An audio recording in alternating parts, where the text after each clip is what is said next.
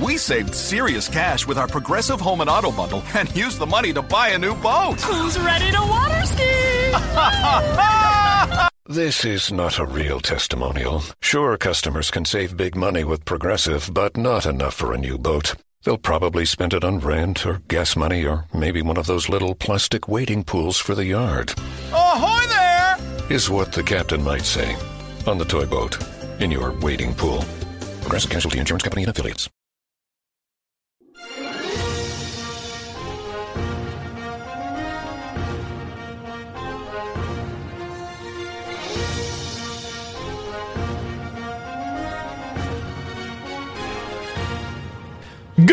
Good morning, good afternoon, good evening, North 2 a.m. Good morning. This Eagle Eyes on Tech. I am Eagle Falcon. We're gonna apologize in advance for this episode being uh, over 24 hours late. I could bore you with the details, but there are far too many fascinating topics to talk about today. Such as how it's finally happened. Hackers and scammers have decided to target Zoom, Google Meet, and Microsoft Teams. And they are doing it in the crudest, dumbest way possible. But the reason they do it this way is because it works. They are using phishing emails. Emails sent to you disguised to look like legitimate emails from Zoom, Google Meet, and Microsoft Teams to click a link, join in on the conversation to go get to your work, and then steal your info, gain access to your machine using it, and just do whatever the heck they want. Because, of course, the kind of people who would do this sort of thing do not care about morality or anything of that nature. They are terrible, terrible people, etc., etc. You know, it's the same kind of people who keep insisting on having these robocall machines calling me up on a daily basis trying to get me to extend my to extend my car's extended warranty and then when i press 1 to go call them out on their bs the machine just goes the number you have dialed has been disconnected or is no longer in service high quality people the people that waste power and energy to send calls to just waste time.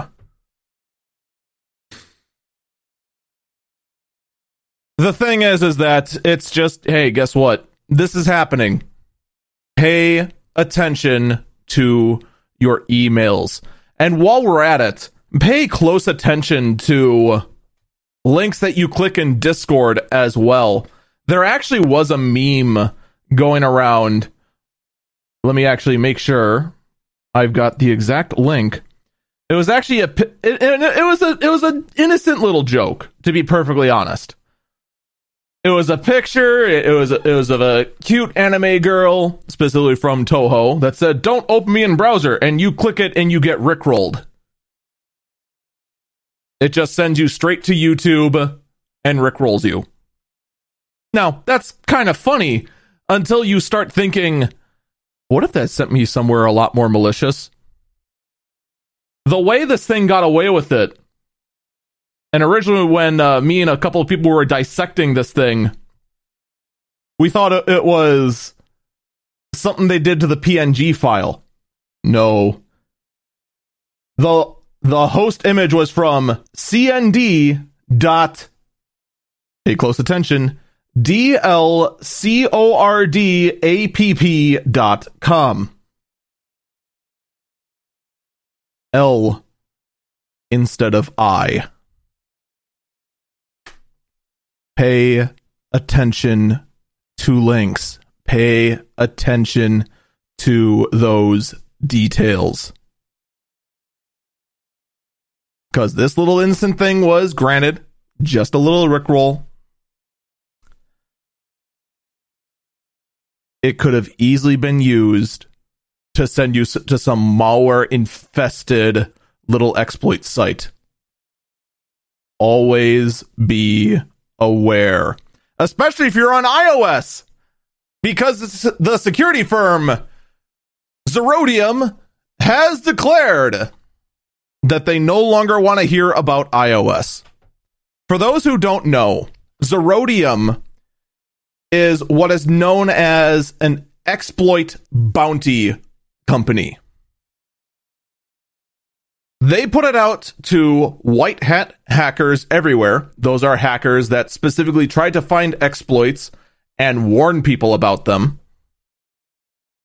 And they pay white hat hackers to know about exploits and platforms and then let places like Apple, Microsoft, Google know about these exploits.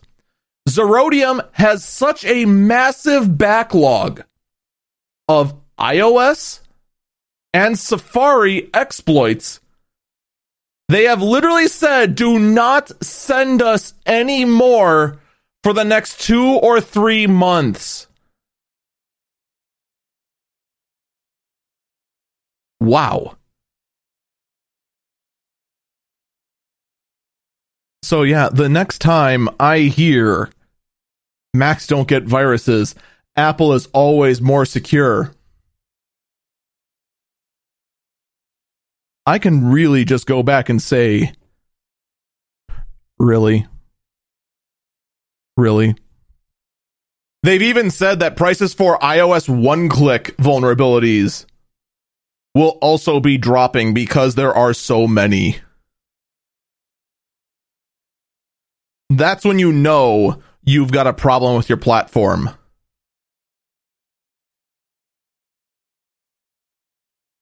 So, uh, Apple, good luck. Meanwhile, over at Microsoft, they're teaming up with Intel to turn malware into images to try and spot more threats.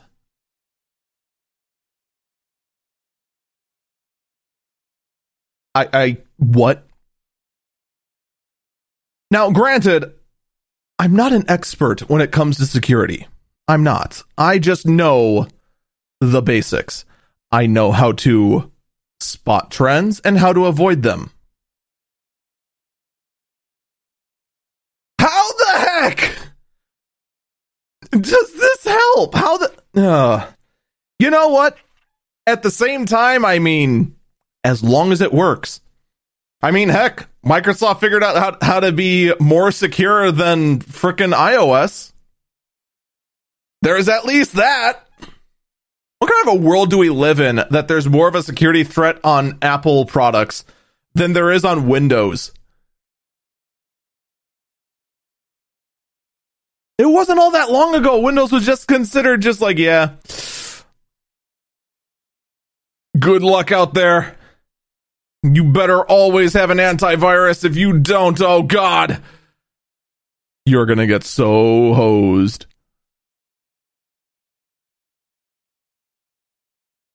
Now apparently it's iOS. And they're a closed wall garden too. Now, that being said, Shiny Hunters, a, a hacking group of an unknown size, because I forgot to brush up how big they were and I really don't care, has decided to leak and put up for sale 73 million different user datas and credentials from all kinds of different services mostly from sites such as Zooks or or no, what is that? Zoosk? Z O O S K? I've never heard of it. Chatbooks, the Star Tribune newspaper, Chronicles of Higher Education, and quote and various South Korean fashion and furniture websites.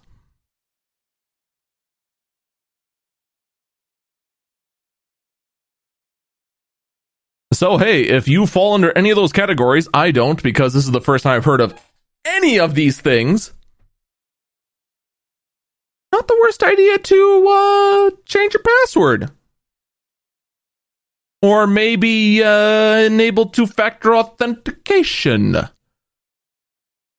Or heck, if you have the poor habit of using the same username and password everywhere, might be time to change your username and, or not your username, but your password. Chat wants to know who the heck would buy it. Very simple. Anyone after data. Because it's these sort of brand, like I said, if let's pretend like some of them just use like, oh yeah, here, here, I'll just, I just use this password for everything. Well, now they can use it if you, if you're one of those people who does that. Well, now they can access to your bank account, and that can pay off. Especially since all this data is up for sale for $18,000, according to the Tech Radar article.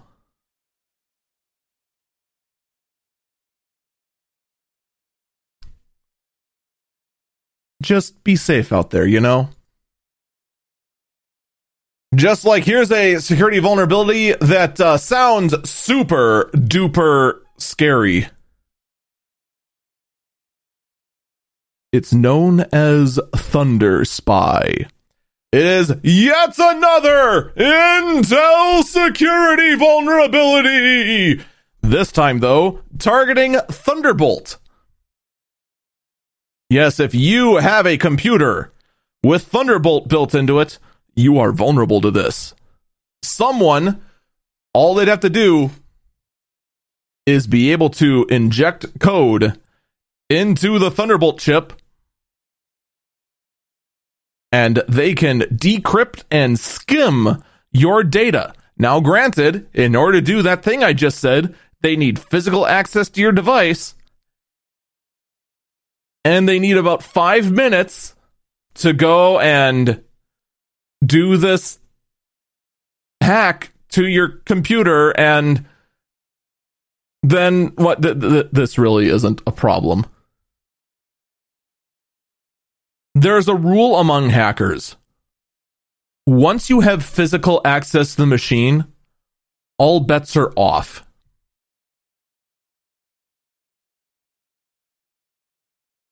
The only reason, the only way that really targets someone is either A, know they have a machine with Thunderbolt, or B, know they have a Mac. And then they need to break in, get access to your machine, power it on, get past the password so that the Thunderbolt can then engage, then insert the hardware that will do the malicious code injection, then wait five minutes, then leave, then or then power it off, then leave, and then your machine is vulnerable. This is such an you know what this is? And I think I even said this on the early bird briefing when I was talking about this. This is a security vulnerability that is only used. I can't remember the name of the conference now, but at th- like DEF CON. This would only come up at DEF CON. as sort of a cool demonstration of what sort of wacky way you could hack into a machine in ways that are way out there.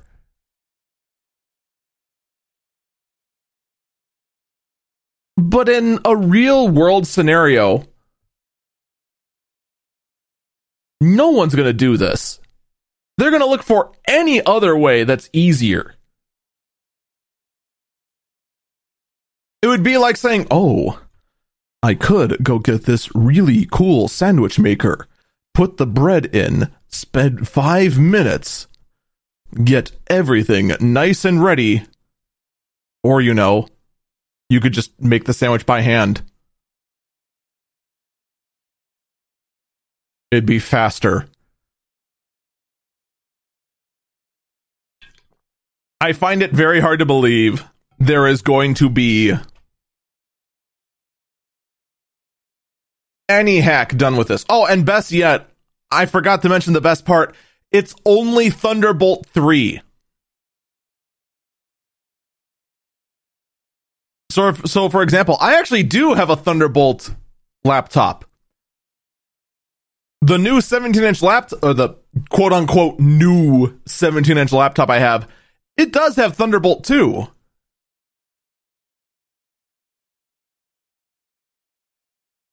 This vulnerability would not affect it. Actually, wait, do Macs even use Thunderbolt 3 yet? They actually might still be on Thunderbolt 2.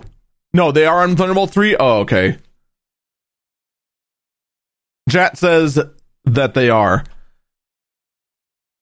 I'm going to take chat's word for it. At the same time, though, it would not phase me at all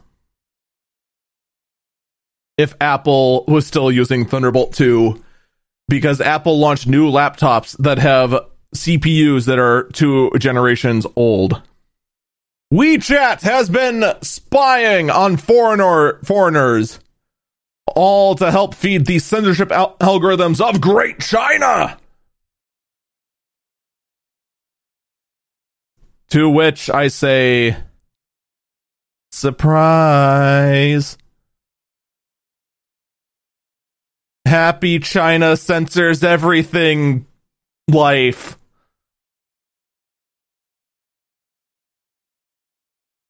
Beware of what you're using. That's all I'm going to say in that regard. Although honestly, like WeChat's kind of one of those things I only hear in like passing. I don't know anyone that actually uses WeChat.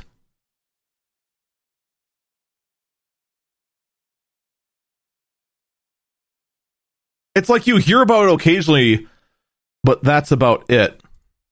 All right. This was one this is one story that was mentioned to me during the Twitch stream right before what was it? Was it the Friday Twitch stream? I actually can't remember. No, it was Saturday. Regardless, it doesn't matter.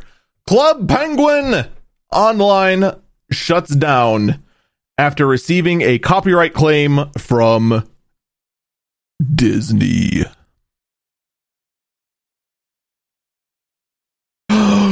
My god, Disney is so evil! Alright, well, let's step back for a second. This rabbit hole goes pretty deep. So originally, the original Club Penguin that was official, or the Club Penguin Online, was shut down in 2017. Since then, Club Penguin Online has had various fan servers that were developed. Now, I don't know if there's just like a server core that everyone just downloads and then just hosts on whatever the heck they want which is kind of how the Ragnarok Online private server network started. A couple of people just made things like uh, E Athena, jAthena, Hercules, and such uh, server engines like that, and then a metric ton of nerds, such as myself, go get these cores and then and then run their own servers. I don't know if that's the case with Club Penguin Online, but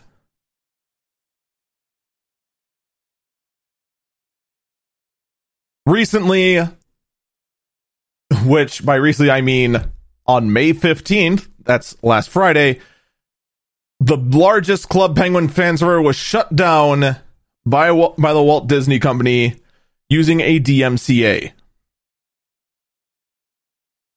The reason being, a London man involved with the server was arrested on suspicion of child pornography. Now that is fascinating. This article is originally from The Verge. To which then I got to digging.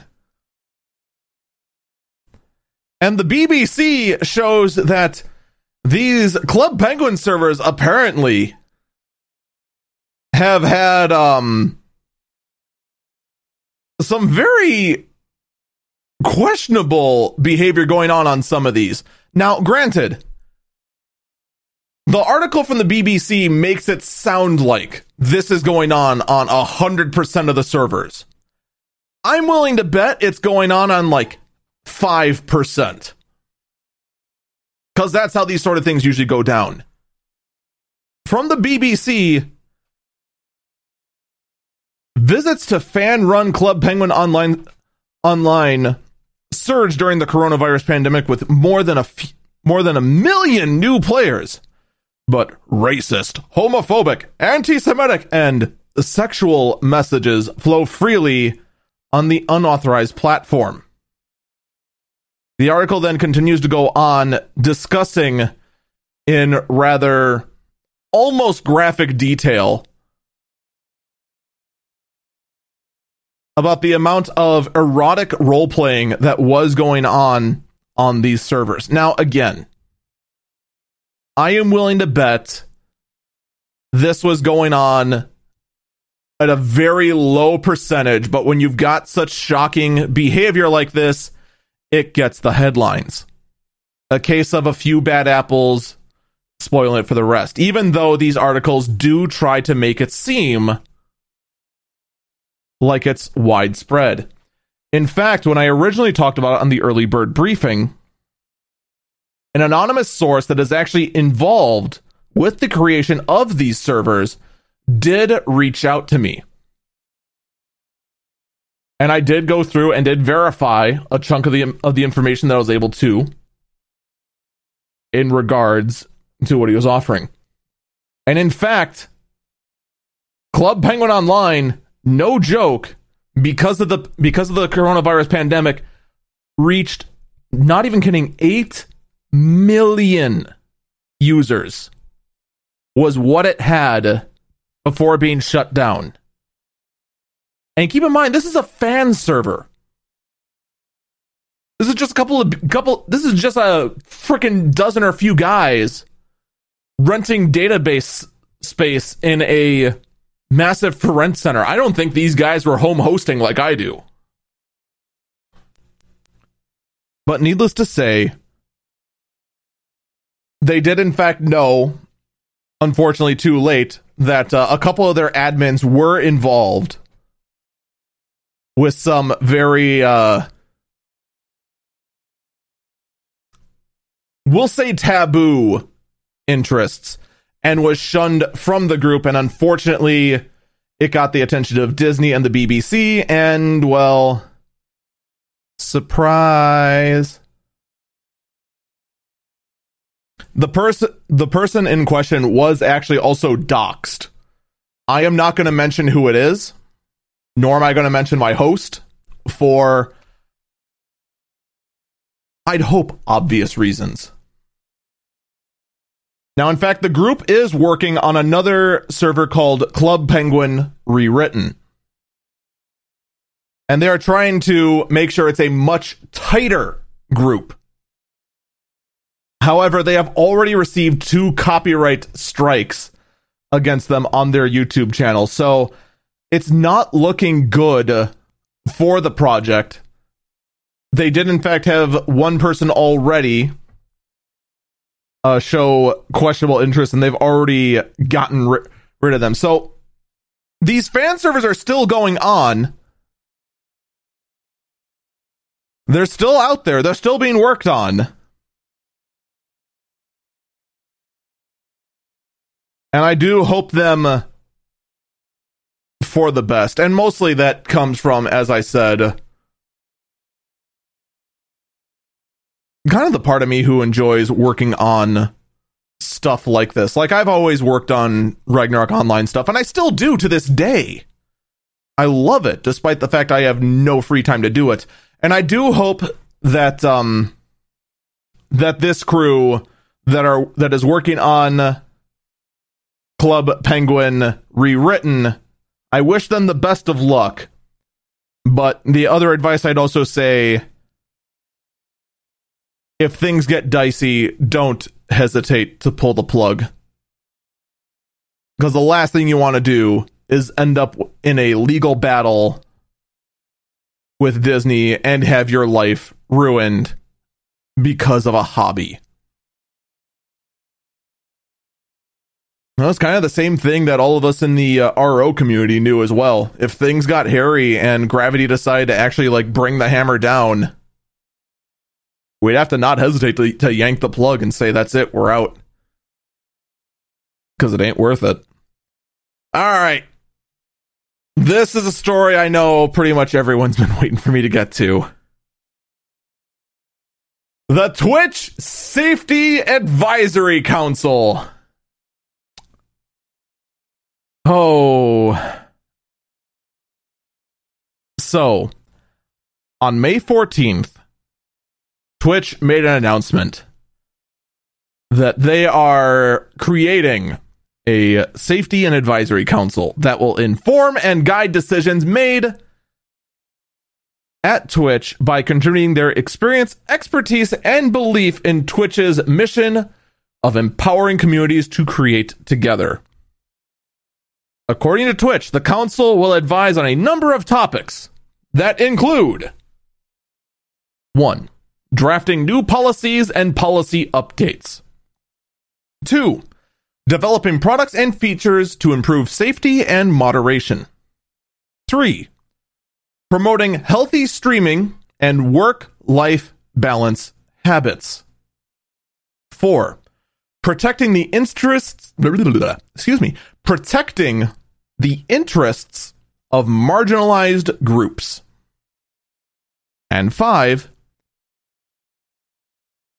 Identifying emerging trends that could impact the Twitch experience. It's a noble goal. It's one I could understand. Especially when you've got streamers that have taken part in questionable behavior. And uh, more importantly,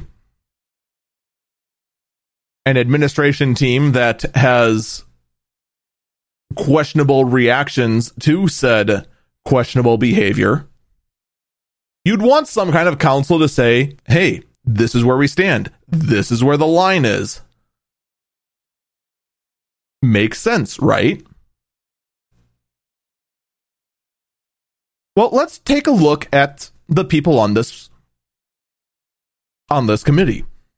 We're going to start with Alex Holmes. Alex is a deputy CEO. By the way, I am reading this verbatim from the Twitch blog post. I am going to be keeping all of my opinions out. Any sort of ad libbing or anything of that nature, I'm going to I'm not going to say any of it until the very end.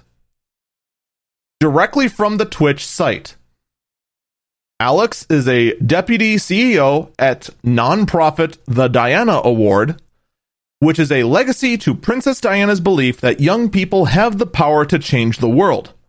He is a founder of the peer to peer support program Anti Bullying Ambassadors, a network of trained young people dedicated to preventing peer on peer violence, in parentheses, on and offline, in parentheses, and bullying particularly in schools. Alex sits on the global safety and advisory boards on a number of the major social media and tech companies, advising them on their approach to safety and online harms. Next up, CohhCarnage. CohhCarnage is a Twitch partner and one of the original variety streamers on Twitch. He plays most major releases and indie darlings and is well known for his 100% franchise playthroughs leading up to major game releases. CohhCarnage is known for his positive community, the coalition, and his slogan happy, helpful, respectful. Next up, CupahNoodle. Cuppa Noodle is a partnered Twitch ambassador and host slash commentator the mayor of Cupton, a lover of zombies, and a music connoisseur. Her streams range from playing games to hosting conventions and on site interviews to providing colorful commentary at esports events. Next up, Emma Lalonzo. I'm going to interject for a moment to say I have most likely mispronounced that last name, and I'm sorry. Continuing from the blog post. Emma is a director of the Center uh, for Democracy and Technology. I'm sorry, the Center for Democracy and Technology's Free Expression program and leads CDT's work to promote law and policy that support internet users' free expression rights in the United States, the European Union, and around the world. The project's work spans many subjects, including human trafficking, privacy, and online reputation issues, the counterterrorism and radicalization content, disinformation, and online harassment. Emma's areas of focus include intermediary li- liability law, the capabilities and limitations of automated content analysis, transparency reporting, and best practices in content moderation for empowering users and online communities. Next up, Ferociously Steph. Steph has been a full time streamer since her debut playing competitive. Co- excuse me. Steph has been a full time streamer since her debut playing competitive collegiate Heroes of the Storm in 2016. She was one of the first transgender s- streamers to ever be partnered on Twitch, and the first to bring a transgendered pride flag emote to the platform. Her fight for in blah, excuse me, man. I'm getting a little tongue tied on this. Her fight for inclusivity includes creating a competitive team comprised entirely of marginalized gamers and vehemently opposing non inclusive mechanics such as voice chat. Next up, Dr. Samir Hinduja, who I have most likely again mispronounced, and for that I apologize. Dr. Hindu, Hindu, God, excuse me. Dr. Hindujas, a professor in the School of Criminal of Crimin, crim, oh, God dang, Criminology and Criminal Justice at Florida Atlantic University, and co-director of the Cyberbullying Research Center. He is recognized internationally for his groundbreaking work on the subject of cyberbullying, sexting, and social media abuse. Concerns that have paralleled the exponential growth in online communication by young people. As a noted speaker and expert on teens and social media use, Dr. Hinduja also trains students, educa- educators, parents, mental health professionals, and other youth workers on how to promote the positive use of technology. Dr. Hinduja is also a co founder and co editor in chief of the International Journal of Bullying Prevention, a new peer reviewed journal from Springer. Next up, T.L. Taylor. T.L. Taylor is a prof- professor of comparative media studies at MIT and the co founder and director of Research for AnyKey, an organization dedicated to supporting and developing fair and inclusive esports. She is a qualified sociologist, a sociologist, I'm sorry for that, who has focused on internet and game studies for over two decades. Dr. Taylor's research explores the interrelations, interrelations, I'm sorry, between culture and technology in online leisure environments. Her 2018 book, Watch Me Play Twitch and the Rise of Live Stream Gaming, is the first of its kind to chronicle the emerging media space of online game broadcasting. And then finally, Zizaran. Zizaran is a Twitch streamer, I'm sorry, a Twitch partner who has been streaming since 2015. His streams mostly focus on ARPGs, particularly Path of Exile. He believes that Twitch has a culture you can't find anywhere else and looks forward to helping Twitch make rules clearer and reducing community confusion, specifically when it comes to bans and suspensions on the platform. That is the list of the members of uh, the safety advisory councils. Now, this is now me talking and no longer the blog. I have a couple problems. One, I see a lot of CEOs. I see a lot of directors. There's a thing about leadership roles.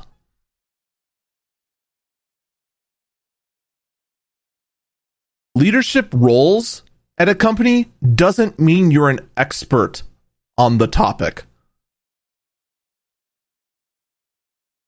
Now, don't get me wrong. People like Dr. Samir, clearly, in addition to his co director position, also as a professor, he does have knowledge in the subject, obviously.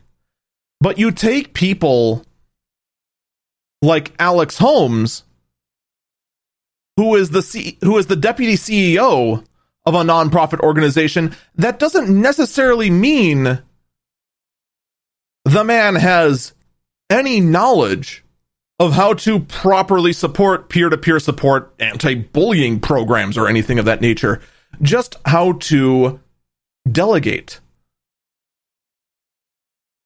Am i saying that they should be disqualified? No. I am saying that to just simply put that out there and say that's why they're on there it raises a flag but there's one person on this board in particular that raises a very, very, very bright red flag. And we're going to talk about that after the break because I need to untie my tongue. With round the clock protection at a great price, your progressive policy works the way it's supposed to, unlike this unenthusiastic hype man. Okay, everybody, let's make some noise. Put your hands up. Or not. It's your call. Here we go now. Here we go. Switch to Progressive today. It is electric in here.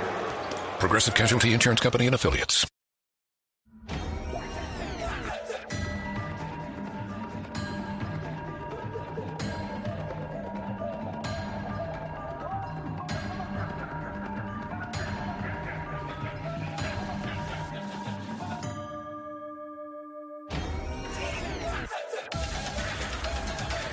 Welcome back, Eagle Eyes on Tech.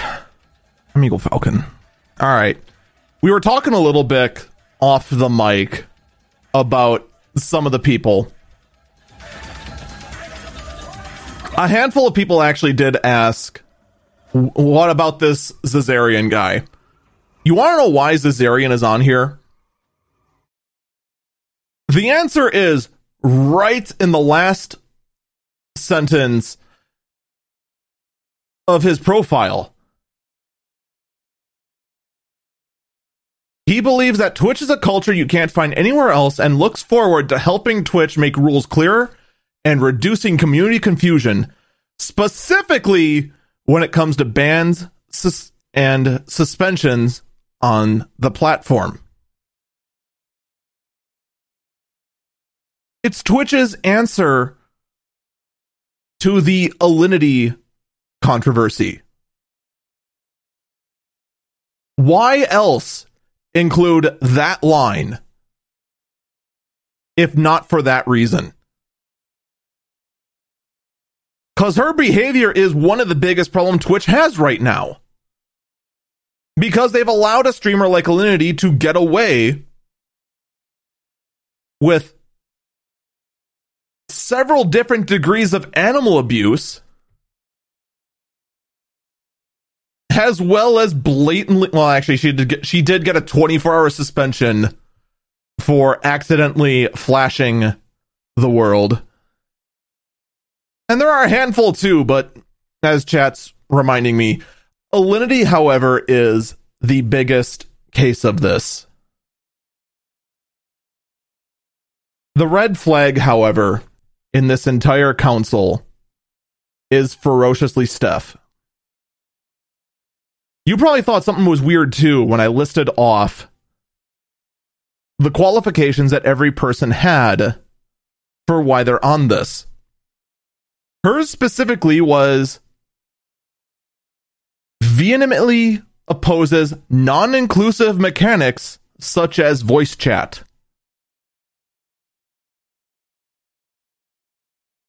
You might have thought the exact same thing I did at the time. What's non inclusive about voice chat? Mics are cheap. I mean, not the mic I'm using right now. This was crazy expensive. But just about anyone can get a headset or a cheap frickin' desk mic for about the same cost as a coffee at Starbucks.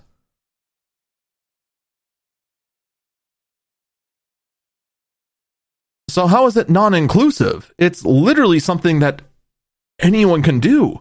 Even people without PCs can use voice chat. Oh, are you ready for this? In Steph's own words, listen. The only way to have a level playing field at the highest level of play is to have is is is to not have voice chat, to not have people give up their linguistic profiles. I mean, and maybe you maybe you think, you know, if if you are a competitive gamer, which a lot of people have been like, Steph, you're not, a, you don't, you clearly know nothing about competitive play. Well, competition, by the way, y'all, competition requires you to get every advantage possible to become one the top 0.01% in any video game. You have to you have to get squeeze every amount of, of advantage you can possibly get. Voice chat is unfair. Period. So her argument there is that you have to give up whatever your linguistic profile is. So, why? Are you playing with people so shallow that that matters? The part that really gets me is that it's how the world works. When it comes to competitive gaming, communication is essential. When it comes to the real world, communication is essential. I work at a freaking laundry plant. Every day. I'm talking to my man I'm talking to my managers. I'm talking with the crew. I am talking with literally everyone. I'm talking with our customers. Whether it be verbally, through email because they're far away, or verbally again because of a phone call. Communication is key. Now, Steph then later on, and unfortunately I don't have the clip of it because she said this after I g- gathered my voice clips, did try to defend her statement by saying, I'm not against voice chat, even though her clip there and, in fact, her profile on Twitch's own blog implies otherwise is that she prefers other methods be introduced. To which I'd say, hey, super. I'm all on that. But it's not just the fact that she's against the usage of mics, despite the fact that she is a Twitch streamer Oh no. It's because she's racist. I'm just not cool with white supremacy, y'all. It's really not that. I think a lot of you gamers are actually white supremacists. Sorry. Just a fact of how I feel. Gee, thanks. I look forward to that as a as a gamer of just being accused blatantly of that. That's this this is who is in charge of policies at Twitch. Someone who believes that all that that all gamers out there are just white supremacists. And it's not like you can argue your, your way out of this either. You know, some people really debate to win. You know, they debate to win instead of debating for like ideas and logic. But you know, my facts and logic are correct, so of course people have to go about personal attacks. Mhm. Yeah, it's uh it's always right. There's no room for debate. God forbid we bring facts to the contrary. Uh-huh. I see. I said a lot of people with cis white male sounding voices are here telling me that voice chat isn't a problem, and that is a fact. Y'all have voices that aren't marginalized coming in and saying, just mute. It's not an issue. Everyone faces harassment. I've heard it all. You're you're just repeating my several like a year ago. I've I've been through this all. Uh-huh. And of course, probably the best one, the most recent clip I have this. I'm hanging in there, and uh, I'm not going anywhere. I have power. They can't take it away from me. And honestly, you know, I the the these there there are some people that should be afraid of me, um, and that they are, because I I represent uh, moderation and diversity, and I'm gonna come for hurtful, harmful people. If you're a really shitty person, I'm gonna stand up against you. Period. And uh, I'm Twitch is endorsing me to do that. So Uh huh. You have power. They can't take it away. On one hand, I do believe that she has gotten a lot of flack right now from a lot of very terrible people. I will say that much. But here's the thing when you're blind and just assume that all people, based on their race, their gender, and their sexual preference, which in this case is a straight white male, is just automatically a hateful person, you are you're not fit for a job on a board where you are deciding diversity. By the very definition. And I'm sure by saying this, I'm going to get some flack. But that's the facts. I have nothing against who she is. I have, I don't care that she identifies as a woman, that she's transgender, or that there's a viral clip that everyone wanted me to cringe at about her acting like a deer on her stream. I don't care about any of that. She makes some niche content. So what? I make niche content too. Who am I to judge? But to straight up just brand exactly chat the the deer clip is irrelevant despite the fact that the clip is getting dangerously close to 1 million views It's the rest of these views and the fact there is no sign of walking back from these. In fact, recently she's just trying to deny it. Trying to deny that she said that all white men are, or I'm sorry, that all gamers are white supremacists.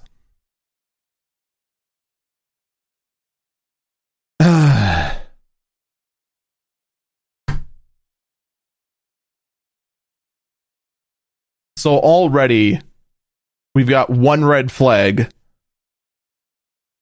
out of eight. And I'm hoping the rest of this board does, in fact, keep the one bad apple here in check at least long enough for Twitch to realize a mistake has been made. Because one clearly has. Or, better yet, see the errors of your ways. That's all I ask. All right, I have no good segue out of that, so let's take our last break now. And when we come back, let's talk about fun stuff. Let's talk about GPUs that are just hilarious overkill that none of us will ever use. You could save big when you bundle home and auto with Progressive, so you went online to check it out. But then you saw a link for a survey about which type of bread you are. And now you're on question 17, barely scratching the surface of your bread identity. You always thought of yourself as a brioche, but are you actually more of a pumpernickel? Ah, yes. They said it was easy to save money bundling with Progressive, but they forgot about the rest of the internet. Progressive Casualty Insurance Company affiliates and other insurers. Bundle discount not available in all states or situations. How did I end up here? Welcome back, Eagle Eyes on Tech. I'm Eagle Falcon. All right, let's get to the fun stuff. Microsoft is offering free Surface Laptop 3 repairs for uh, very bizarre screen cracks that are starting to appear in the glass of these laptops. Apparently, there can be hairline fractures that then quickly spread across the screen. And it's apparently a manufacturing defect on the laptop. Where it is affecting, quote, a very small percentage of cases, and there is a hard foreign particle that can cause the hairline fracture. You know what it is? I can tell you exactly what it is.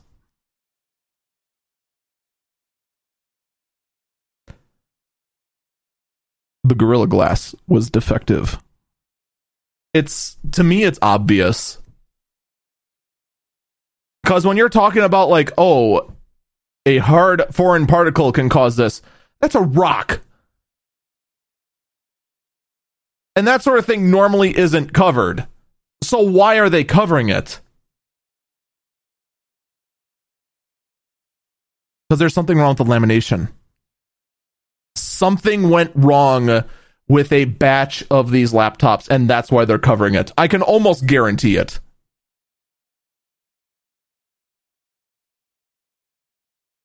That's just my theory of what's going on, of course.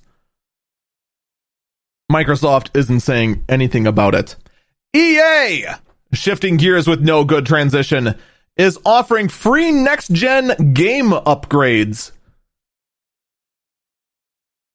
After you go ahead and jump through through through some hoops, register everything and run their upgrade program. And also if you purchase the game between December 31st, 2020 and March 31st, 2021.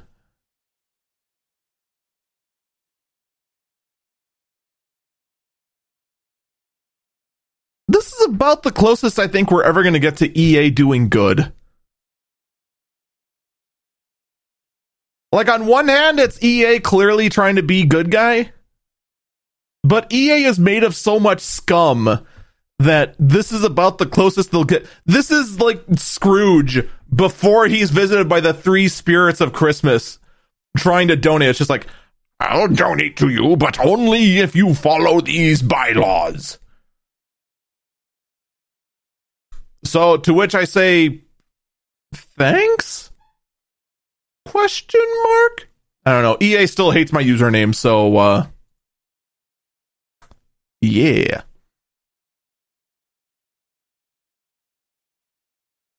The two underdogs of the AMD CPU launch are still well kind of in the limelight.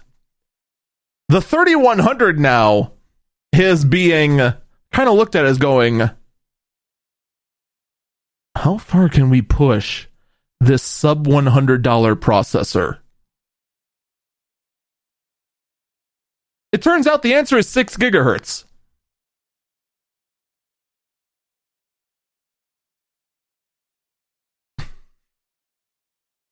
The overclocker Tsaik, who I have most likely mispronounced, but it's spelled T S A I K, has managed a 5,923.62 megahertz overclock with the assistance of some LN2. So, you know, a clock speed that you will never, ever see. Ever. That being said, though, some people have in fact gotten this thing to overclock to be very close to the 3300X in performance. But here's what I'll say, and I'm pretty sure I said this on the early bird briefing as well. I don't remember because it's been so long.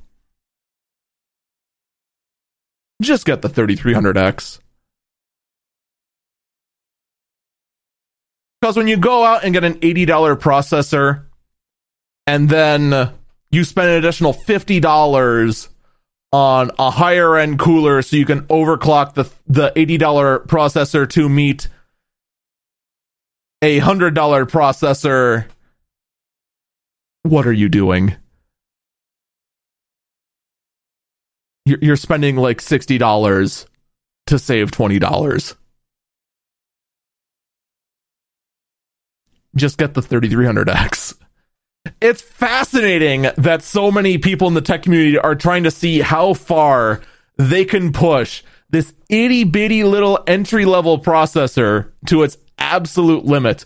I absolutely adore it. Adore the community for this. But in the real world, just just get the 3300X. Or better yet, get the 3300X get the bigger cooler and see how far you can push that chip. Why isn't anyone doing that?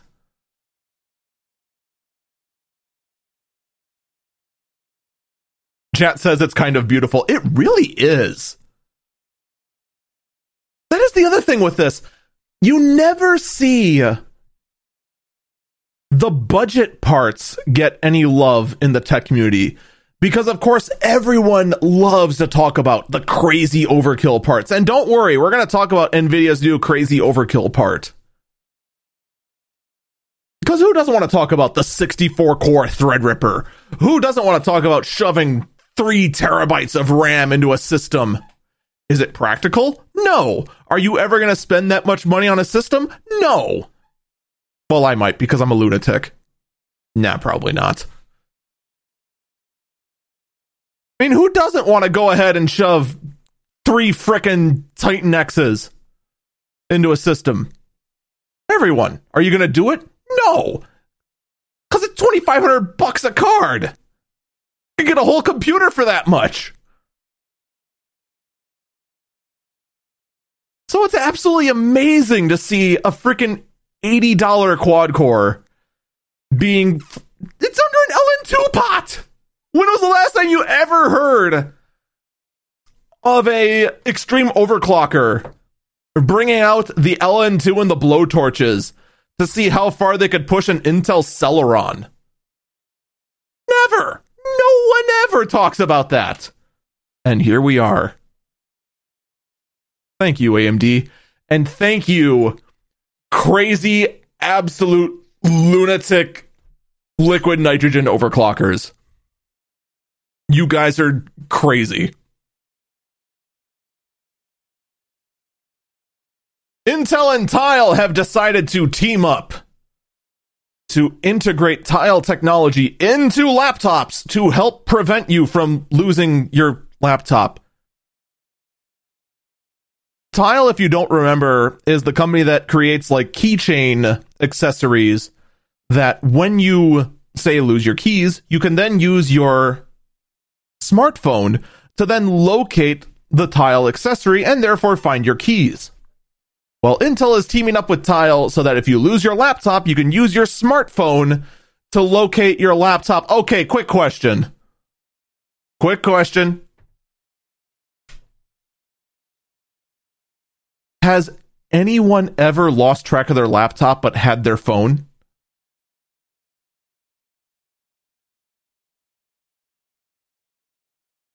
I'm sure it actually has happened, but it's usually the other way around.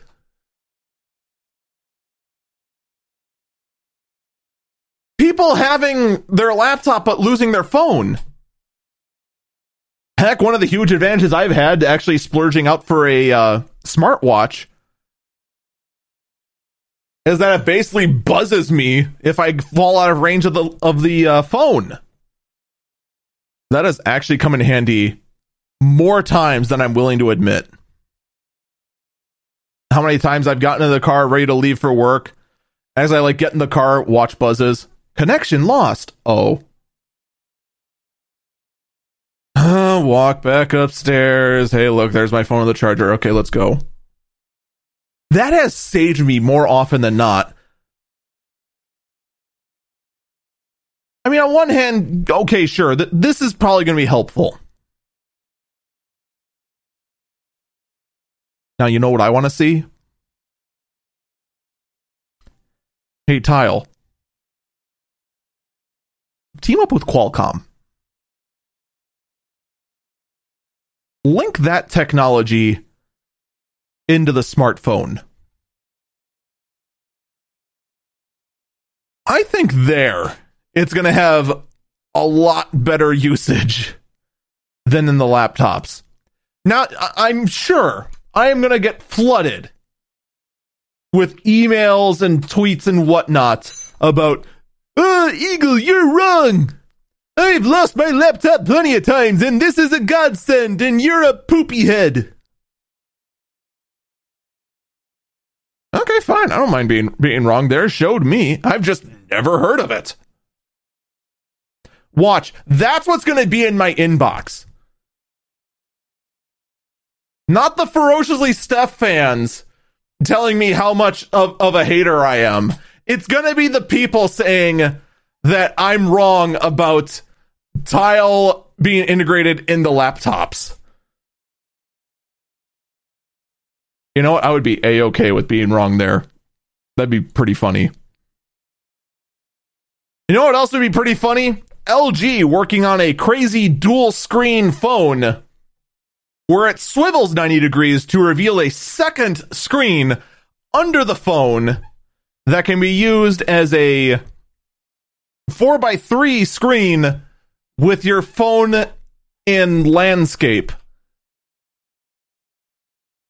Oh, wait, that's real. Why? Now, don't get me wrong, I am all in favor of crazy phone concepts. Lord knows the smartphone world needs some innovation to try and justify the absolute bat squeak insane prices they're asking for. We're getting to the point where phones are costing close to two grand. Two grand! And what do they provide?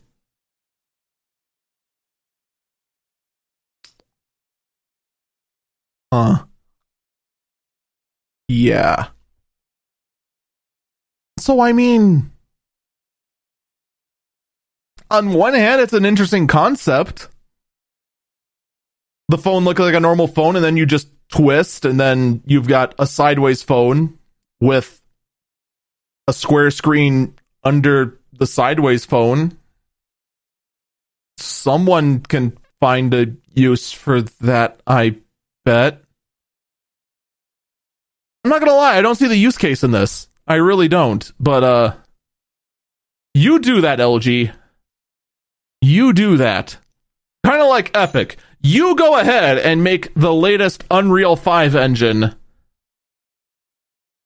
And apparently its demonstration on the PS5 blew minds.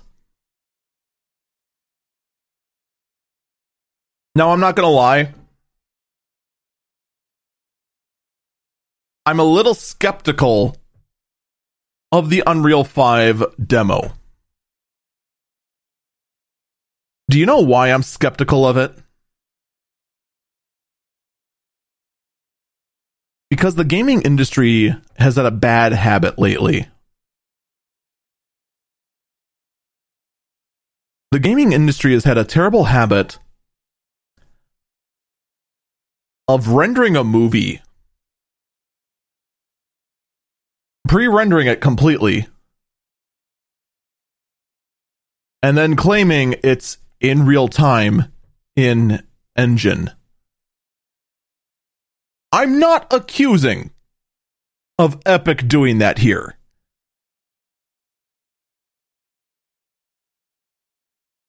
I'm saying it's a possibility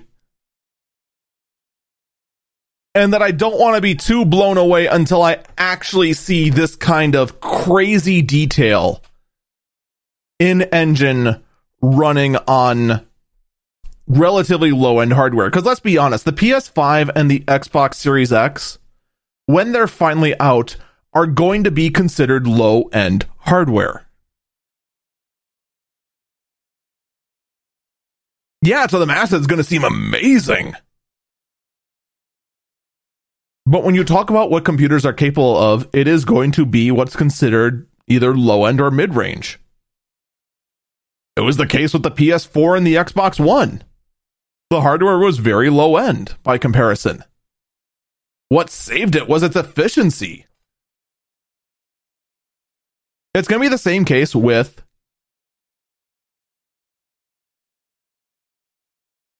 the PS5 and the Xbox Series X.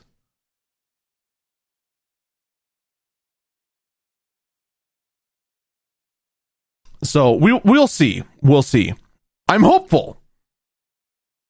But again, we'll I'm not willing to board the hype train. Because the hype train still feels like it could be a cardboard cutout of a real train. Now, what isn't a cardboard cutout is the fact that Unreal Engine is now royalty free until your game makes a gross revenue of $1 million. And in fact, this new program is now retroactive.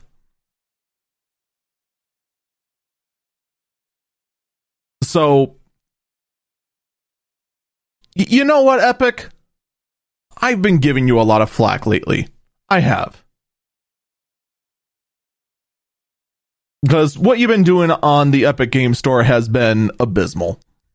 Preaching that you're out there for the greater good, and in the end, you have been.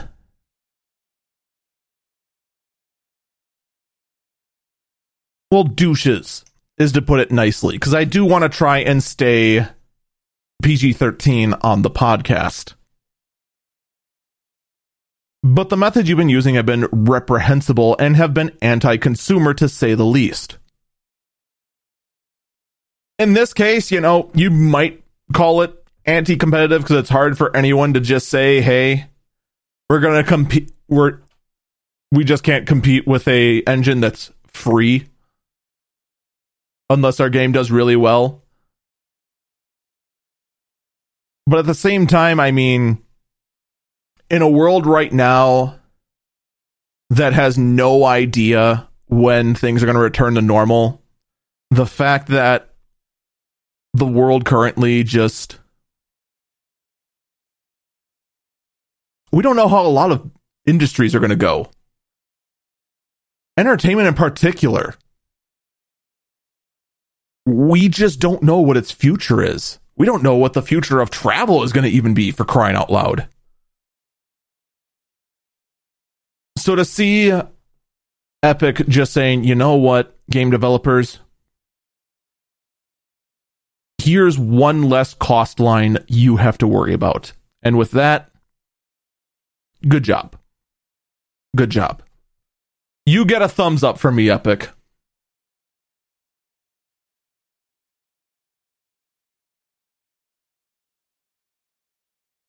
All right. Now, at the same time, during that same thing, I just realized I have my articles out of order. Jumping back to the PS5 demo, Epic's CEO did in fact go out and say this is going to help drive future PCs.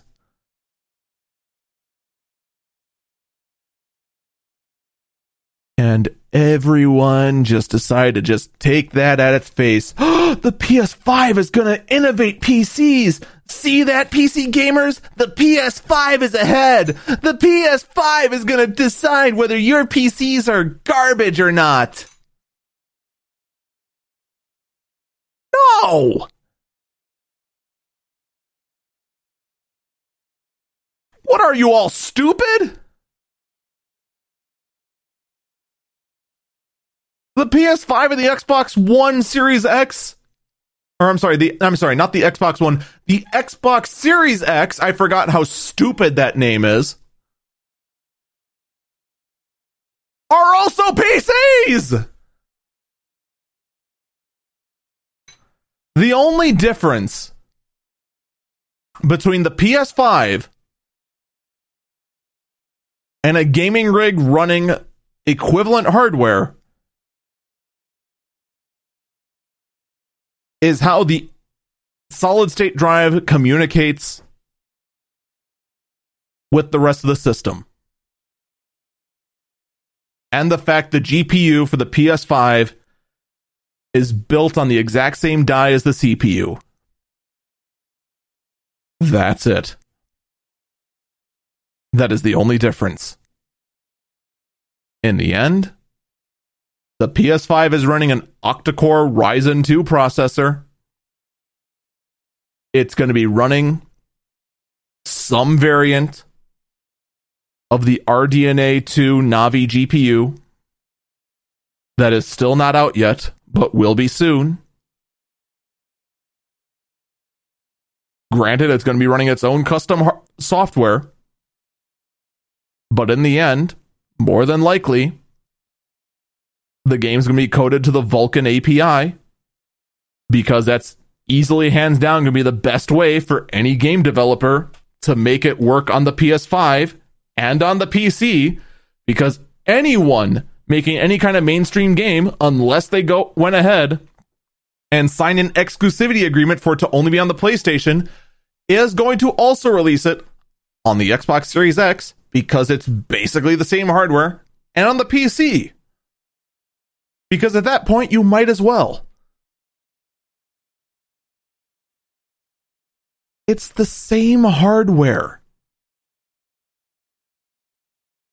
The only difference is that the PS5 has much, much bigger bandwidth to its SSD than NVMe does right now. And I actually do wonder how much faster it can be compared to NVMe. Because we're almost to the point right now where NVMe is just like done. I am still blown away how fast my, this flippin' old. How old is this system? What do we got here? Um,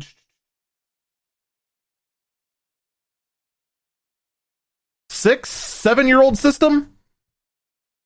Thereabouts? It's using an early gen NVMe SSD, the sucker boots up in eight seconds. And that's including the boot time for its integrated RAID controller that's used for nothing. It's built on a server board, so it has to boot up its server stuff. And it still boots in eight seconds flat.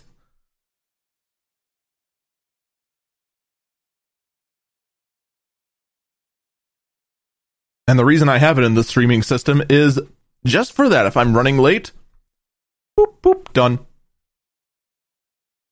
I kid you not, for prepping today's program that I'm recording late, I literally walked in and we were ready to stream in less than a minute.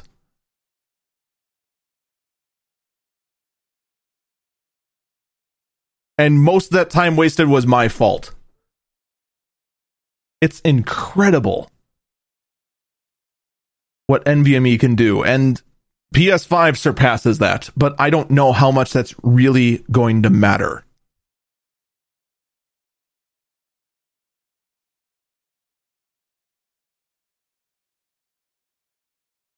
But the Epic CEO's point was just how far hardware in general has come. Which is kind of why the NVIDIA Ampere press conference video segment sort of thing was rather fascinating.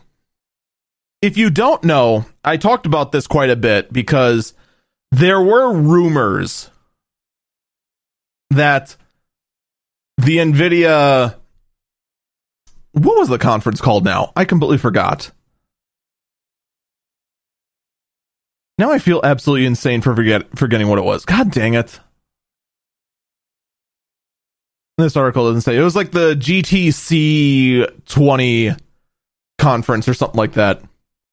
It was where Nvidia announced its Ampere GPU. The star of it being the G the blah, blah, blah, the DGX A100 GPU. A server GPU that even if I find it in a scrap heap somewhere, there is no way to use it for consumer uses. Now, I talked about the fact that this conference was going to be business focused, that was going to be data center focused. That we were not going to see gaming cards here. We would see, we were going to see Tesla cards. We were going to see Quadro cards. I was wrong. We did not see the Quadro workstation line of GPUs. We didn't. we didn't see the NVIDIA Tesla cards. These are the cards that have no video out, the ones that are used for strictly compute, the ones that are used in data centers.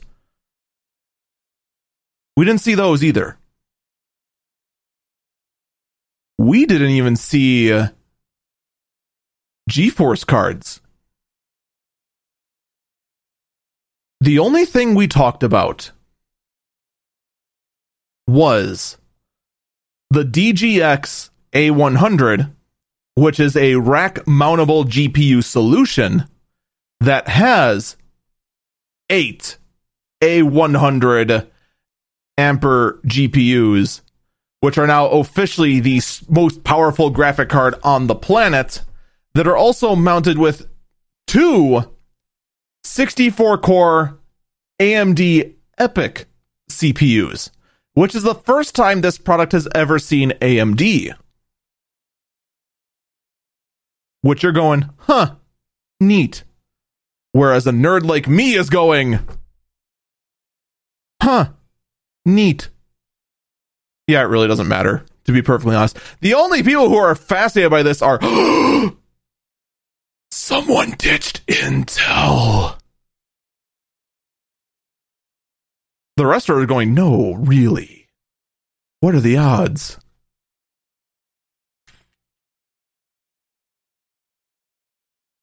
Oh, wait, 100%.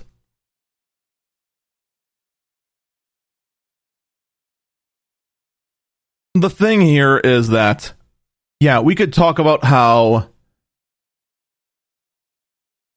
these units are incredibly obscenely powerful. The fact that they're able to run on just four PCI Express lanes, but using PCI Express 4.0, thus allowing them to fit more cards per processor. We could talk about the fact these things have 40 gigabytes of onboard graphics card RAM. And my brain is currently forgetting HBM. It has 40 gigs of HBM memory on the card. That means memory that is stacked at a high bandwidth, direct access to the card. Yes, it is more powerful than the GDDR RAM built into the PS5. We could talk about all that. We could talk about how this thing has up to 36 teraflops, which means pretty much nothing to any of us. We could talk about all that.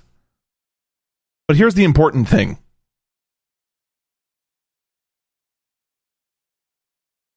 We learned nothing.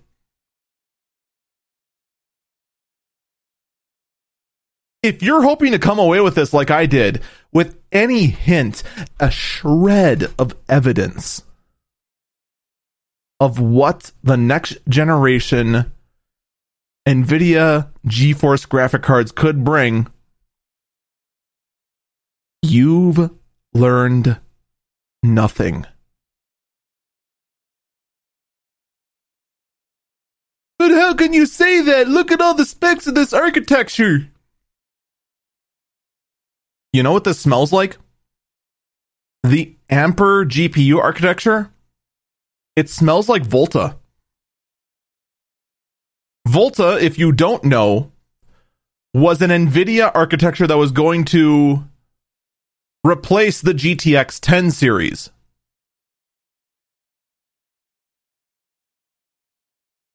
There were two cards that were published or manufactured based on the Volta architecture. The Titan V and the NVIDIA Quadro V100. That's it.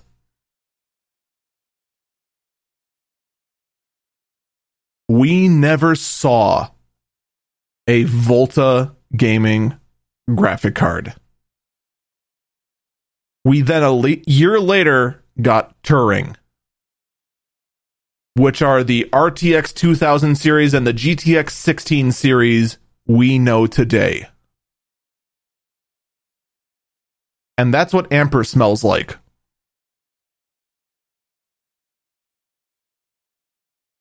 There's a decent chance everything we've learned about Ampere will never see a card you can put into a computer. And that's why I was really bummed after watching this, because man, literally not a shred of evidence that anything could help your PC in the future. But we'll see. Time will tell. It also means that uh, my recommendation for the longest time of saying, hey, you might want to hold off on buying a GPU. Yeah, I think I might have been wrong. If it turns out that Ampere this whole time is going to be Volta again, then it could be two more years before we see a good NVIDIA GPU. I don't know. And the only people who do know, I guarantee you they're on non disclosure agreements.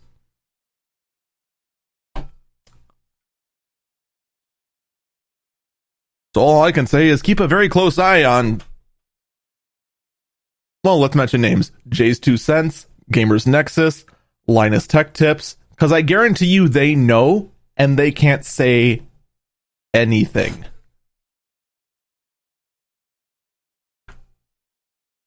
not to really like say like go shake them down, but just like you know, if they start like hinting at just like, you know, you might not want to buy a GPU right now. There's a reason. All right, enough uh, speculating about an NVIDIA conference we learned nothing about. Let's instead talk about uh, Quibi. Quibi was a uh, video service that, uh, man, I feel bad for them. They tried to launch on the platform of saying, we're going to go ahead and be Vine, but longer. Of saying people can go ahead and just make quick trailers and just quick consuming videos for anyone to watch on the go. Well, uh, they are, um, they're dying. Can anyone guess why?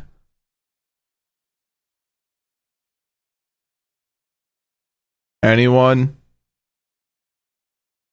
Bueller? Bueller. Yeah, you, you, you guessed right. It's because no one is on the move. No one. Well, not no one. Pretty much the only people on the move are people who run essential businesses. And that's it. Netflix, Roku, and Disney and Hulu and all of them, hey, they're seeing huge bumps. Maybe because everyone is under house arrest and can't go anywhere. Yeah, it feels bad. Kind of feels bad for Q because you really did want to see someone introduce something unique to the entertainment space. Because right now everything is streaming, streaming, streaming, streaming, streaming, streaming, streaming, streaming, streaming, streaming. It's all about streaming on demand content. Or, you know, watching live independent contract content. But of course, none of us here know anyone who does that twitch.tv slash Eagle Falcon. So it's kind of no surprise, and you kind of do feel a little bad for them, but we'll see how things go for you. Facebook is going to acquire Giphy for $400 million, and instantly you worry. Giphy, if you don't know, oh, what's the best way to describe Giphy? They're a service that's integrated into Twitter and Discord both that just have reaction GIFs. You click a button, you type in a reaction, you pick an animation, and then you post it. The end. And now Facebook has bought it for a relatively large chunk of money, but kind of an insignificant amount of money compared to Facebook. Oh boy. Well, we'll see how that goes. I'm so glad the uh the Facebook world is expanding. Also, by the way, Apple bought NextVR. I'm not gonna lie, I've never heard of NextVR, but Apple bought them. So therefore, we can assume Apple is working on VR. I don't know why. Because so far, all Apple's been able to do is do augmented reality very, very poorly. Which also might be why they're buying NextVR. All right, we'll see that in the next release of uh, iOS. Maybe in iOS they'll also release some, you know, security updates. Uh, uh. Speaking of VR, though, Spatial is going free. Spatial is a. Well, have you ever heard of VRChat? Imagine VRChat, but being used professionally. A VRChat where you meet virtually in a Zoom like environment where you hold meetings virtually in VR. Until your coworker hacks their own uh, their own avatar and replaces themselves with Monokuma, and then it becomes a Danganronpa episode. Oh god, I just gave away the plot to uh, Danganronpa 4, didn't I?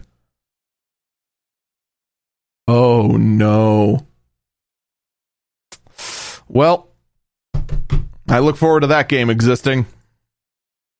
You're welcome, Spike Chunsoft, by the way.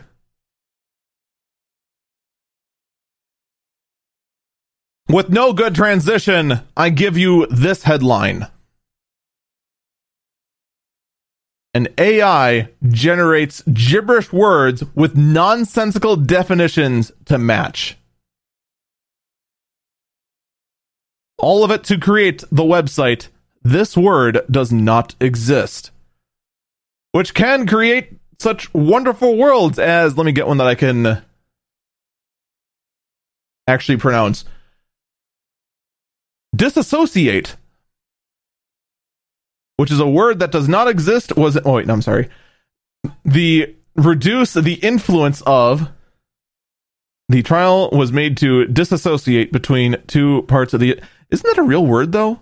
Disassociate? Let's get another one real quick.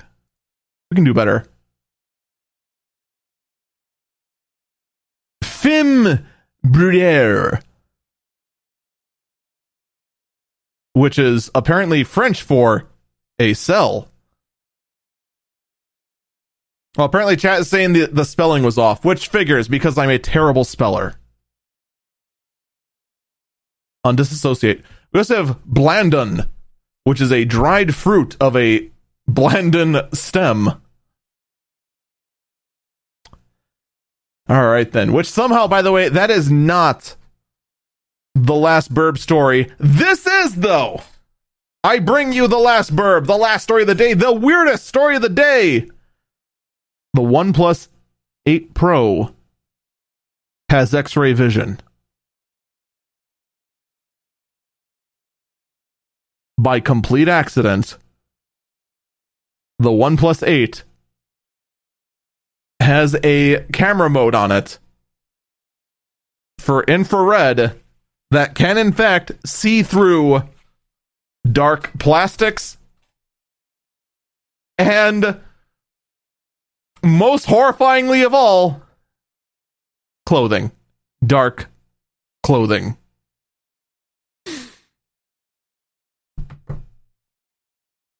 Special shout out to Mr. Lew Later of Unbox Therapy for just blowing this one wide open. Fortunately, when he demonstrated that it goes through clothing, it was pointed at at a box he was hiding under his shirt and not anywhere inappropriate. But uh, hey, perverts, the OnePlus 8 Pro is your phone. And for people afraid of perverts, keep an eye out for people using a OnePlus 8 Pro. For non perverts who own a OnePlus 8 Pro phone, it is time to switch your phone because now you are going to be judged forever because you went ahead and got a OnePlus 8 Pro. Oh boy! That is mildly amusing. Folks, that is going to do it for this episode of the Early Bird Brief, or I'm sorry, the Eagle Eyes on Tech. I'm sorry. Uh, I'm, I'm, oh man, I am sorry this episode is late. Um, unfortunately, we did have to verify some information regarding the P- Club Penguin story, and of course, during that time, we had trouble with the Ferociously Steph story, and well, more stuff broke about the Ferociously Steph story.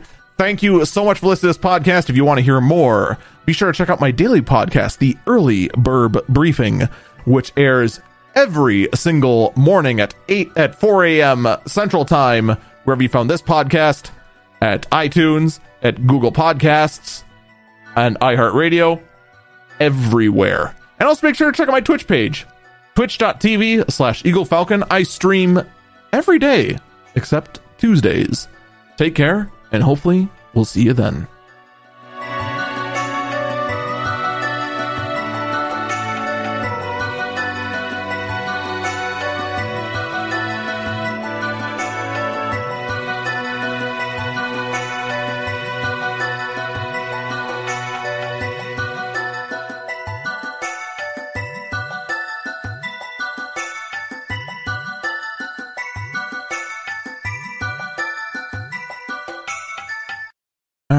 google.com. All right, where to buy one plus eight Pro? Oh, God, that much? Oh, forget it. I'm more cheap than that. Bye. Hey, we get it. You don't want to be hearing a progressive commercial right now, so let us tell you something you do want to hear. No one is funnier than you. People laugh just thinking about the things you've said. I'm laughing at one of them right now. Coworkers repeat your jokes at the office, but they're never as good as when you tell them, and shame on them for trying. There. Don't you feel better? You'll also feel better knowing you could save when you bundle home and auto with Progressive. Although I'm sure you'd have a funnier way to say that. Progressive Casualty Insurance Company affiliates and other insurers. Bundle discount not available in all states or situations. Modern leaders. It's not just their ability to reason that we value, or their eloquence. It's more than their intelligence that we admire. What truly matters is their humanity. Just like modern leaders, the LS is human at heart. Every aspect of the Lexus LS is crafted around you, engineered to a higher standard, the human standard. The new 2021 Lexus LS. Experience amazing at your Lexus dealer.